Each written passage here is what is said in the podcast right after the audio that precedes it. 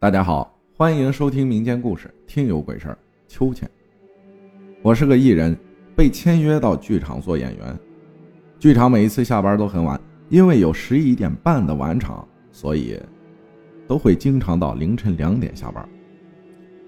有一次，我演的是一个戏到一半就杀青的角色，所以是十二点就下班了。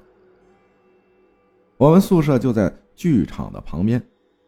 是一个小区，晚上没有吃东西的，挺饿的，所以去小区的一个小卖部买了点吃的。小卖部老板知道我们剧场的人都会下班很晚，所以会很晚关门。要去小卖部的路上有一个儿童滑梯、秋千，还有其他的一些娱乐设施。我胆子也算可以，之前跟同事晚上在那里溜达的时候。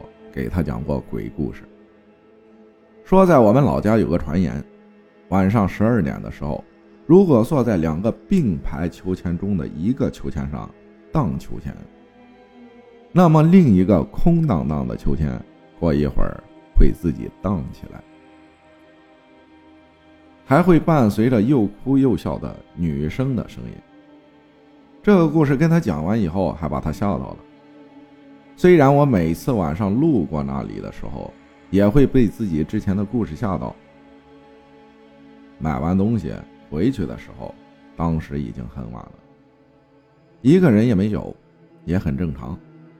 但就是因为这个正常的有点过分的时候，让我在不远处看到了令我汗毛竖立、至今都无法忘记的一幕。有一个身穿白色连衣裙的女生，那个时候是冬天啊，入冬一个月了。她坐在一个秋千上，头发盖着脸，荡着秋千，还在抽泣着。我当时全身动也动不了，死死的盯着她，直到我稍微能动了，撒腿就开始跑，跑进电梯，又一直跑回宿舍里。我开始跟同事们说这件事儿，同事们不信。有一个人透过窗户看了一下，随后连忙拉上窗帘，回到自己的被窝里。这件事情也没有人再提起了。本以为这件事情算是过去了，谁成想，在大概一个星期左右后，一天晚上，又是那个时间，又是那条路，那个地点，我看到我们一个同事面如死灰，身体一动不动，没有任何声音。像只雕塑一样荡着秋千，我狂奔回宿舍，看到他却安然无恙地躺在床上看着手机。我又扒开窗帘看了一眼那个秋千，空无一人。感谢沈全九分享的故事，谢谢大家的收听，我是阿浩，咱们下期再见。都已经听到这儿了，现在雨田川咖啡和喜马有一个活动。